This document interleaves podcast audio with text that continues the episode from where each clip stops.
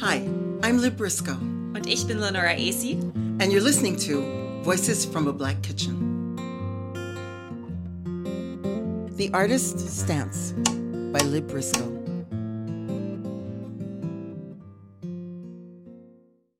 Artists are people too. And like all other people, we too have our character flaws, blind spots, annoying idiosyncrasies, and moments of ill considered dopiness.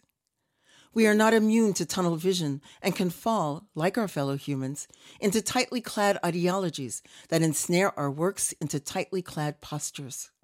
And sometimes, because of our thoughtlessness, our creativity and our work have been used for such things as propaganda and ideological glorification.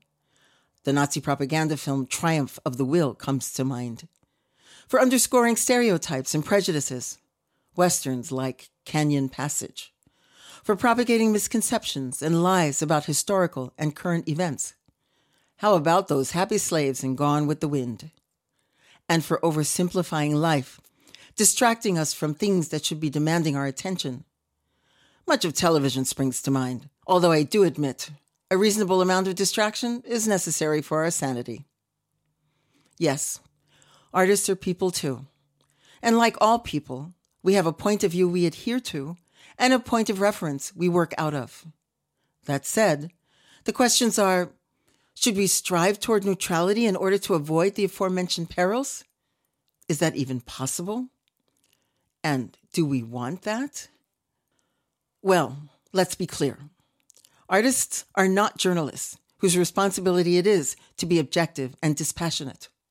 We are not here to preach and proselytize nor to be impartial bystanders disinterestedly analyzing life's inner workings. The idea of personal distancing is useless to us. Our willingness to be personal and subjective is our greatest asset. Our willingness to react emotionally and passionately is the thread that connects us to our surroundings. And our willingness to feel the anger, fear, and hatred of our fellow human beings, as well as their joviality and contentment, then focus on what lies below it, gives our work depth, and opens in us the wherewithal to portray the psychopath as well as the free spirit, the traveler as well as the town dweller, and all those motley members of the human race in between, while projecting their universal human complexity and sameness. So, the answer is a cautious no to all three questions. The artist cannot hold himself aloof. While visiting Spain in the throes of their civil war in 1938, Paul Robeson made this statement. Continuing on, he said, The artist is challenged, and the challenge must be taken up. For this culture, a legacy from our predecessors, is the foundation upon which we build a higher and all embracing culture. These idealistic words call to the artist to embrace his, her, their access to the emotions of the multitudes, embrace their ability to stir those hearts and share an elevated world vision. All ye artists, rise up with the crowd, stand on the soapbox of your labor, testify, and make noise for everyone who will and will not pay attention. In 1949, when Paul Robeson stood in the midst of the miners in Scotland and sang, I dreamed I saw Joe Hill last night. He gave voice to their economic, social, and political plight, identical to his own, capturing in one song the struggles of generations. One senses the kinship they felt and understanding they shared, even through the film lens of 70 years past. A transcendent moment the horrors of lynching, captured in mournful observation by the poet Lewis Allan. Billie Holiday wailed her sadness through the words and soulful melody of Strange Fruit. The meaning was clear to all who heard it.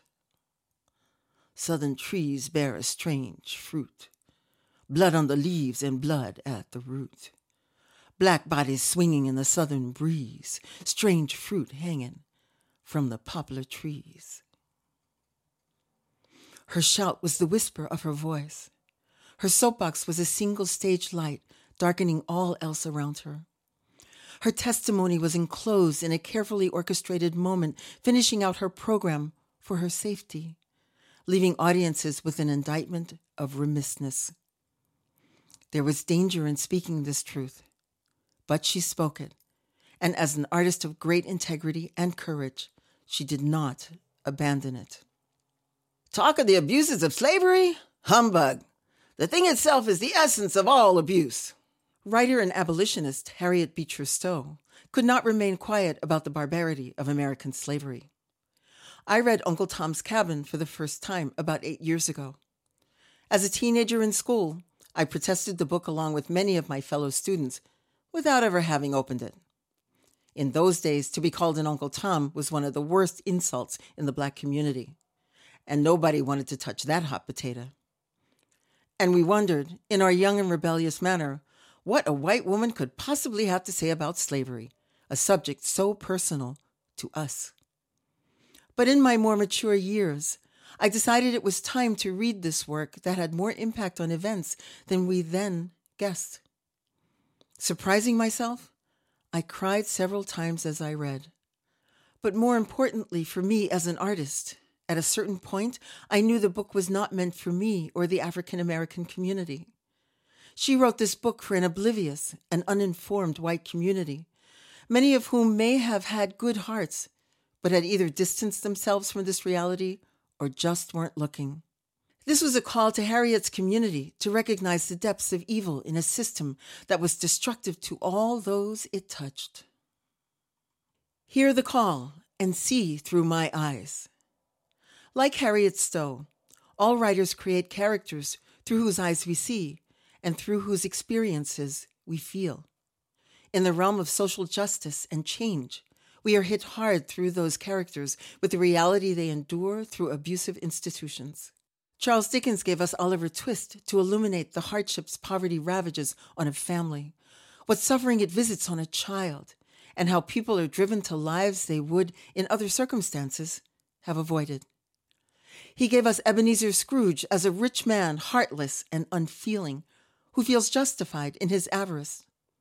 But Dickens also shows us the source of his very real pain and his road to redemption.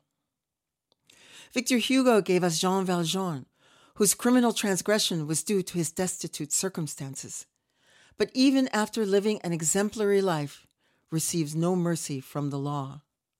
He gave us Fantine, tormented by those around her because she has had a child out of wedlock trapped in a moralistic society that has lost generosity of spirit.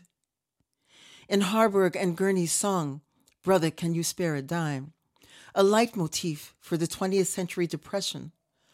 A working man turned beggar states sad bewilderment at the abandonment of his country that he has given so much of his life for. Keepers of the mirror. We hold up the mirror and tell the world to look, behold its reflection and its truth. This is an enormous responsibility, and all of us have to work hard to live up to it. Like the journalist, we must research and explore. Like the preacher, we must look to the spirit of participants and events. Like the therapist, we must search for the heart. Like the town dweller, we must sense the impact of community. And like travelers, we must acknowledge the universality of the living soul. Our work should not make people stop thinking, but encourage them to start. Our work should open the mind to questions and curiosity.